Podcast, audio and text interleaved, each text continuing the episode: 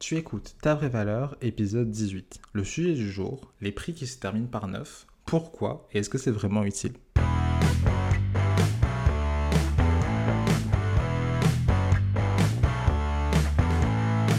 Je suis Antoine Girard. Ça fait plus d'un an que j'aide des freelances et entrepreneurs à s'entourer de personnes qui estiment leur valeur. Peut-être que tu ne sais pas comment avoir des clients et des clientes qui te choisissent pour toi et pas pour tes tarifs. Si beaucoup pensent que c'est un luxe réservé à des personnes avec des dizaines d'années d'expérience et une reconnaissance mondiale, je suis convaincu qu'en apportant de l'humain dans notre business, c'est loin d'être impossible. Parce qu'il est hors de question d'être choisi comme on choisit un paquet de pâtes à bas prix dans un supermarché. Et mon but, c'est de t'aider à éviter ça. Parce que je suis convaincu que tu as de la valeur à apporter au monde et que tu mérites d'être entouré de personnes qui estiment cette valeur. Si tu veux avoir des conseils concrets et des stratégies simples pour ton business en accord avec tes valeurs, si tu veux avoir plus confiance en toi, en tes capacités et en ton business, bienvenue sur ta vraie valeur. Avant de démarrer l'épisode du jour, est-ce que tu as peur que les gens trouvent tes prix trop chers? Est-ce que tu as peur que les gens aient peur en voyant tes prix et puis s'en aillent en courant parce qu'ils trouvent que ben, tes prix sont extravagants ou quoi que ce soit? Est-ce que tu aurais envie de pouvoir faire en sorte que tes prix soient beaucoup plus attractifs sans pour autant les baisser? Faire en sorte vraiment d'avoir les prix les plus attractifs possibles. Si ça t'intéresse, j'ai ma masterclass offerte sur cette méthode concrète pour rendre tes tarifs attractifs et faire en sorte que les gens arrêtent enfin de fuir quand ils voient tes prix. Dans cette masterclass, on voit notamment euh, la technique pour faire en sorte que tes prix paraissent plus bas en les simplement différemment. Je te donne une astuce utilisée par Netflix, Adobe et ActiveCampaign pour rendre leur prix irrésistible. Et je te donne aussi la section que tout le monde devrait ajouter à sa page de vente pour faire paraître ses tarifs dérisoires. Et ça, c'est juste trois exemples de méthodes que je te donne. Et il y en a sept au total dans cette masterclass. C'est que des méthodes concrètes que tu pourras appliquer de suite et tout ça gratuitement. Donc si ça t'intéresse, je te laisse aller t'inscrire avec le lien qui est dans la description de cet épisode. Et puis, je te laisse avec l'épisode du jour. Hello, bienvenue dans ce nouvel épisode de podcast. Je crois je n'ai jamais parlé sur mon podcast alors que c'est un sujet que j'aborde assez souvent quand même. Euh, le pricing design. C'est quoi le pricing design? C'est simplement le fait de designer son prix, soit le, prix en lui-même au niveau des chiffres, soit l'environnement dans lequel se trouve ton prix, de sorte à le rendre le plus attractif possible.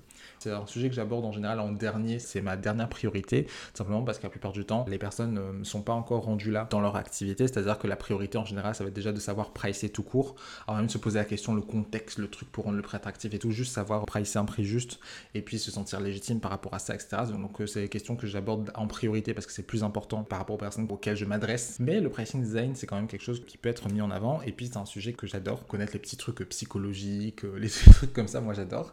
Et euh, aujourd'hui, je voulais commencer par un truc tout simple, mettre de la lumière sur un sujet que les gens, pas, qu'ils en ont rien à faire, mais que d'habitude ils passent rapidement dessus, ils savent pas comment ça fonctionne et tout. Sauf que ça peut amener à soit contre-productif dans ton activité, c'est les prix en neuf. Alors je dis en neuf dans le titre, mais ça marche aussi pour les prix en 7, etc. Donc euh, les prix impairs, en résumé.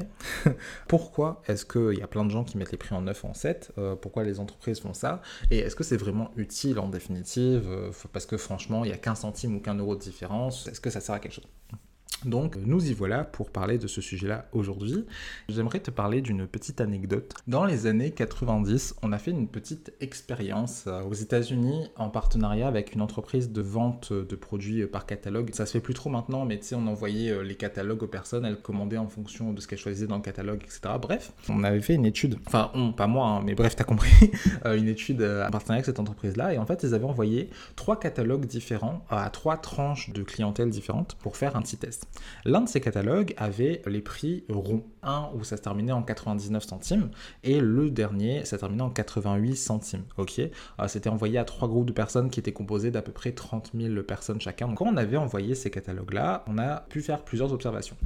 La première, le fait de mettre des prix en 99 ou en 88 n'a pas influencé le nombre de personnes qui ont acheté. Euh, ça, c'est la première chose. Mais mais, mais, mais, le fait de mettre les prix en 99 ou en 88 a fait que les personnes qui ont acheté ont acheté plus. C'est-à-dire qu'il n'y a pas plus de clients, mais les clients qui ont acheté ont acheté plus de produits quand c'était en 99 ou en 88. Et les personnes qui ont eu le catalogue en 99 ont plus acheté que les personnes en 88. Et vu la tranche, le nombre de personnes, c'était assez représentatif pour dire qu'il y a vraiment une corrélation et que ce soit pas juste une coïncidence.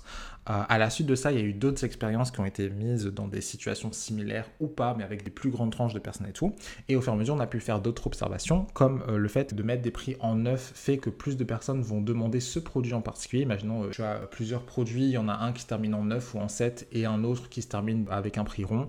Bah, les gens auront plus tendance à prendre celui qui a un 9 ou un 7 à la fin. Que euh, l'effet de ce prix euh, impair là est renforcé quand les produits sont nouveaux, quand ils viennent de sortir, parce que euh, les personnes ne sont pas habituées à ce prix-là, ils n'ont pas encore eu la notion de comment ça se price, etc. Parce que tout simplement, l'effet qui se joue ici, c'est que le prix en 9 ou en 7, il a pour effet principal de donner l'impression que ton prix a été étudié de sorte à être le plus bas possible. Ça va pas forcément faire que tu vas faire plus de personnes qui vont convertir, mais les personnes qui achètent vont avoir l'impression de faire plus une affaire, on va dire, du fait d'avoir ce prix en 9 ou en 7. Mais pourquoi est-ce que ça marche mieux quand le produit ou le service est nouveau? C'est parce que euh, la personne n'a pas la notion du prix de base. Tu vois, par exemple, imaginons il y a un produit qui a l'habitude d'être à 10 euros. Tu sors le nouveau produit, tu le mets à 12,99 euros. L'effet sera forcément amoindri euh, parce que ben, les gens étaient déjà habitués à un certain pricing. ok? Donc quand le produit est nouveau, l'effet est augmenté. Et enfin, l'effet de ce prix impair-là est amoindri quand il est associé à quelque chose genre promotion, réduction. Moins par moins, ça fait pas plus ici. Pourquoi? Je reparlerai peut-être dans un autre épisode de podcast. Bref, les prix en 9 ou en 7 euh, sont intéressants. Quand tu vends du produit, c'est intéressant parce que ça faire en sorte que tu vends plus de produits sur ta e-boutique ou etc. Mais euh, vu que les personnes qui écoutent ce podcast sont a priori plus dans la prestation de service, sont freelance, etc., ça va pas faire que tu vas vendre plus, de mettre tes prix en 9 ou en 7. D'ailleurs, euh, depuis tout à l'heure, je dis en 9 ou en 7 parce que ça n'a pas vraiment beaucoup d'importance que ce soit en 9 ou en 7. Enfin, le 9 a plus d'impact que le 7, mais à notre échelle, quand tu as qu'une dizaine ou une vingtaine de clients à l'année, ça va rien changer. Ce que ça va changer de mettre en 9 ou en 7, ça va être la sensation que vont avoir les gens par rapport à ton prix. Est-ce que ça va paraître être un prix abordable ou non? Que ça va être un prix qui va paraître premium ou non en fonction que tu mets un prix rond ou pas Je t'invite à prendre ton prix actuel d'une de tes offres, n'importe laquelle, et de mettre le prix en rond, le plus rond possible. Je sais pas, imaginons que tu as quelque chose qui coûte 500 euh, euros. Ok? Donc tu as 500 euros. À côté, écrit, mais vraiment il faut que ce soit écrit. Hein. L'imagine pas juste, écris-le. Écris-le 500 euros, écris 499 euros et écris 497 euros. Il n'y a pas besoin d'observer ça longtemps pour voir qu'il y a une espèce de différence, même si tu sais qu'il y a qu'un euro ou 3 euros de différence. Euh, le 500 euros, il fait plus prix assumé, on va dire, en mode fancy, que l'entreprise assume pleinement le prix, etc., etc.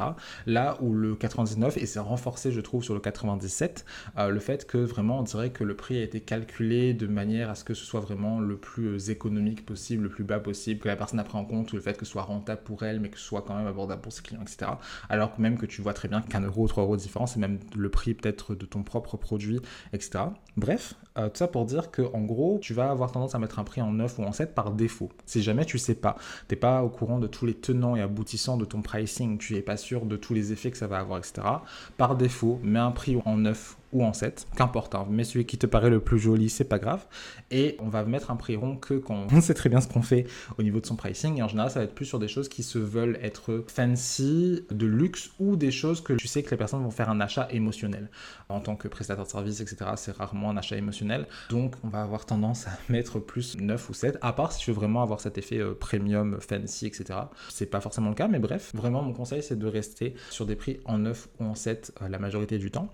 Maintenant, euh, si tu as envie d'aller un petit peu plus loin sur ces questions de pricing design, parce que là c'était juste une petite introduction, hein, euh, juste avec ces prix en 9 ou en 7, vu que tout le monde a déjà vu ces prix-là. Si tu as envie d'en apprendre un peu plus et d'avoir des trucs un peu plus euh, concréto concrets pour bah, appliquer tout de suite, en fait, de manière immédiate dans ton pricing pour rendre tes prix plus attractifs, j'ai fait une masterclass qui a pour but de t'aider avec 7 méthodes concrètes pour rendre tes prix attractifs, que tu peux retrouver directement en description de cet épisode de podcast. C'est une masterclass qui pour l'instant elle est disponible et elle est gratuite. Et du coup, je t'invite à aller t'inscrire si jamais ça t'intéresse. Voilà pour l'épisode du J'espère qu'il t'aura plu N'hésite pas à me laisser une petite note et un commentaire si jamais cet épisode de podcast t'a plu. Euh, moi, je te dis à bientôt pour un nouvel épisode de podcast ou à tout de suite sur la masterclass.